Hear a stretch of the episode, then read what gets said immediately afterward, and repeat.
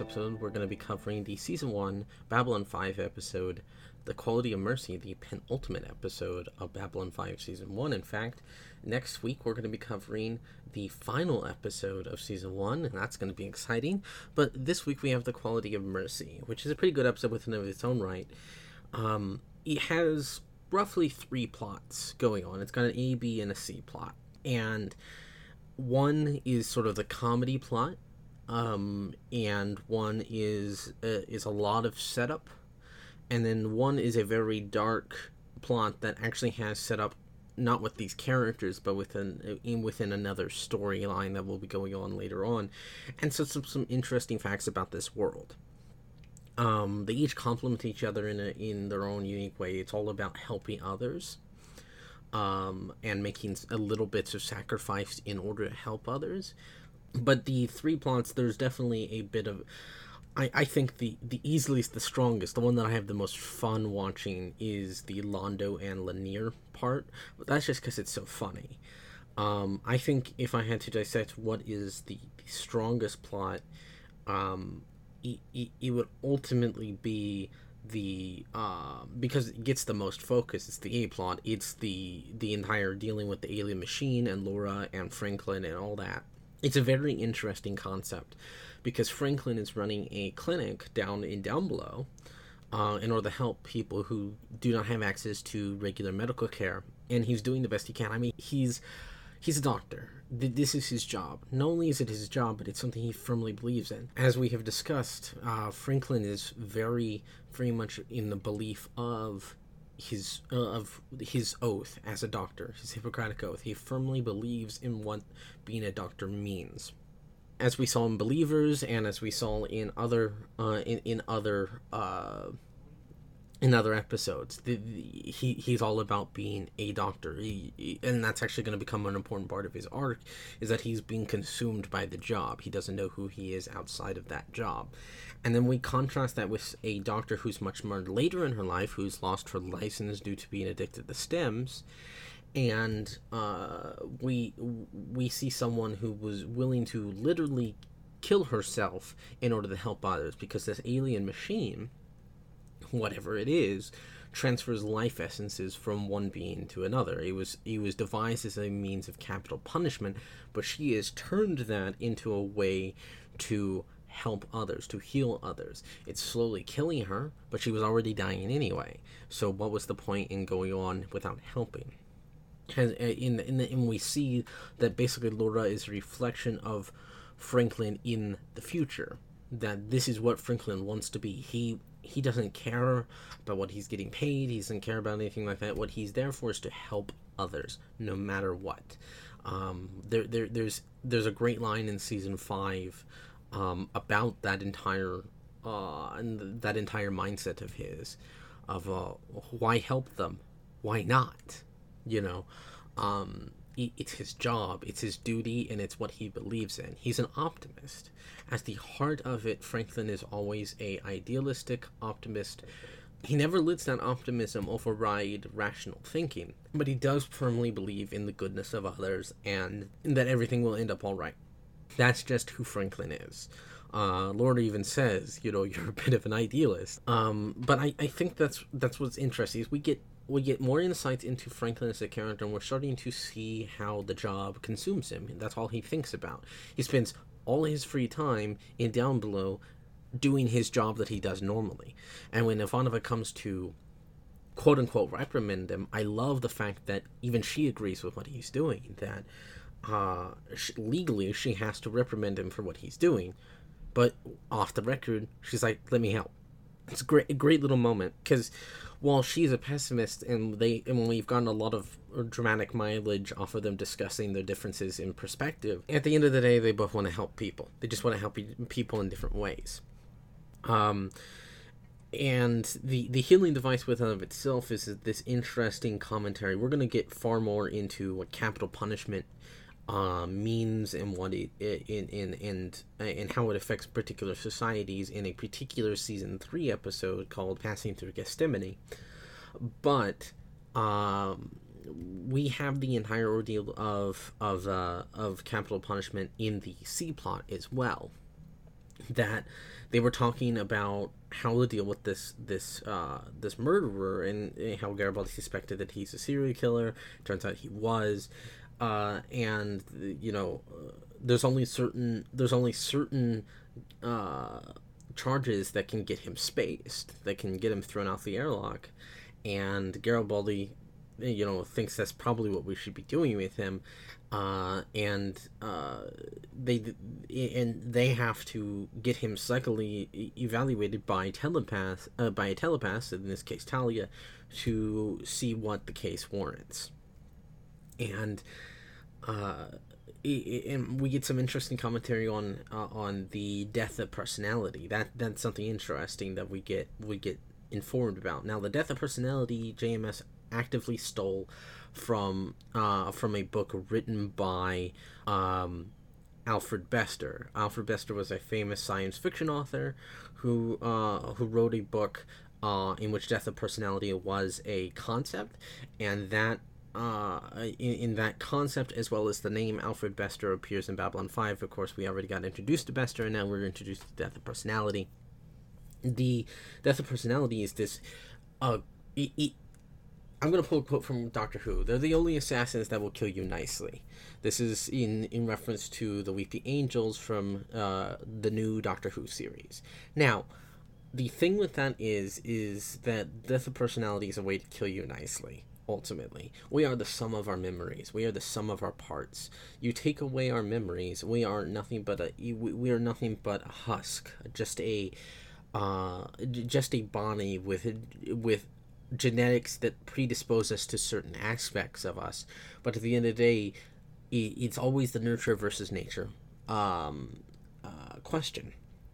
So you eliminate the personality that is violent or whatever, and you implant a new personality that isn't it tries to help no matter what. Um, and you can see where this can get pretty dicey in morality and pretty dicey in pretty much any circumstance. Um, I firmly believe in forgiveness and I'm firmly against capital punishment, but the death of personality within of itself is just as scary as strapping someone to an electric chair, in my opinion, because you're ultimately killing them. You're making a new person, and making a new person can eh, out of someone, uh, eh, someone old could is potentially just as morally bankrupt as uh, eh, you know as killing them outright killing them and granted um, you're you're you could say well i'm i'm making a personality that will help society. But are they them or are you just forcing them to do that? Or is it the is the personality actively going to do that already or are you predisposing it to do that? Do they have free will anymore?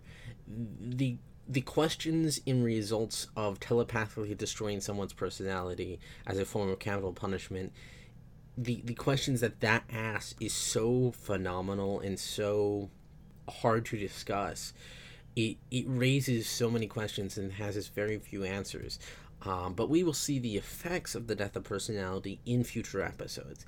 Uh, as I mentioned, season three, passing through Gethsemane, we'll probably talk about more about the death of personality and the ethics and morality of it. While it is definitely a way to uh, form of capital punishment that is nicer than an ordinary capital punishment, it is still arguably just as morally bankrupt as outright killing the person via an electric chair or what have you. Um, it it's just a way to kill you nicely. In it's it's honestly scary to think about. To be honest, the the implications of it. Uh, and that's what I love about Babylon 5, and that's what I love about good science fiction, is it raises questions that that are not meant to be easy. There are no easy answers. It's supposed to make you question things. It's supposed to make you think. That is the purpose of science fiction. That's the purpose of good fiction in general. Um, and that that is what's wonderful about Babylon 5 is it honestly makes you think. It makes you question things.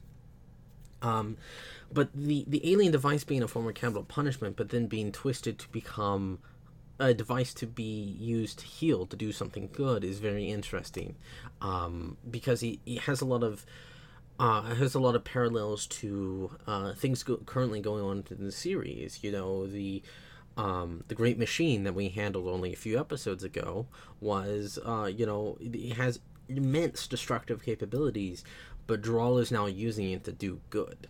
Um, so the the it's all about how you use something. Um, it can be created for something, uh, but if someone takes it and uses it in a way it was never designed to and ends up doing good, isn't that great? But also there comes with the the added possibility someone will twist it and turn it into something even worse than what it was designed for. Um, so it, it's the endless it, technology and morality and ethics are questions that we constantly deal with in everyday life. Uh, and Babylon 5 while heightened, while certainly science fiction, while certainly dealing with aliens and grand, sweeping, epic stories, is ultimately about us. It's about overcoming problems and un- beginning to understand certain issues we have. And that that that is what Babylon 5 does great is that it takes a look at us through the lens of the future. It's what makes Star Trek great and what's what makes good just good fiction. Uh, and that's what in, in the fact that Babylon 5 is not not adverse to asking the hard questions, I think is what makes it one of the best works of science fiction I have ever seen. Now, the C plot with Talia and getting into the mind of of the the the uh, the serial killer is interesting. Um, I think uh, we don't spend nearly enough time on it as I would be interested in, especially considering how it, it how it overlaps with the A plot with uh, Franklin and Laura.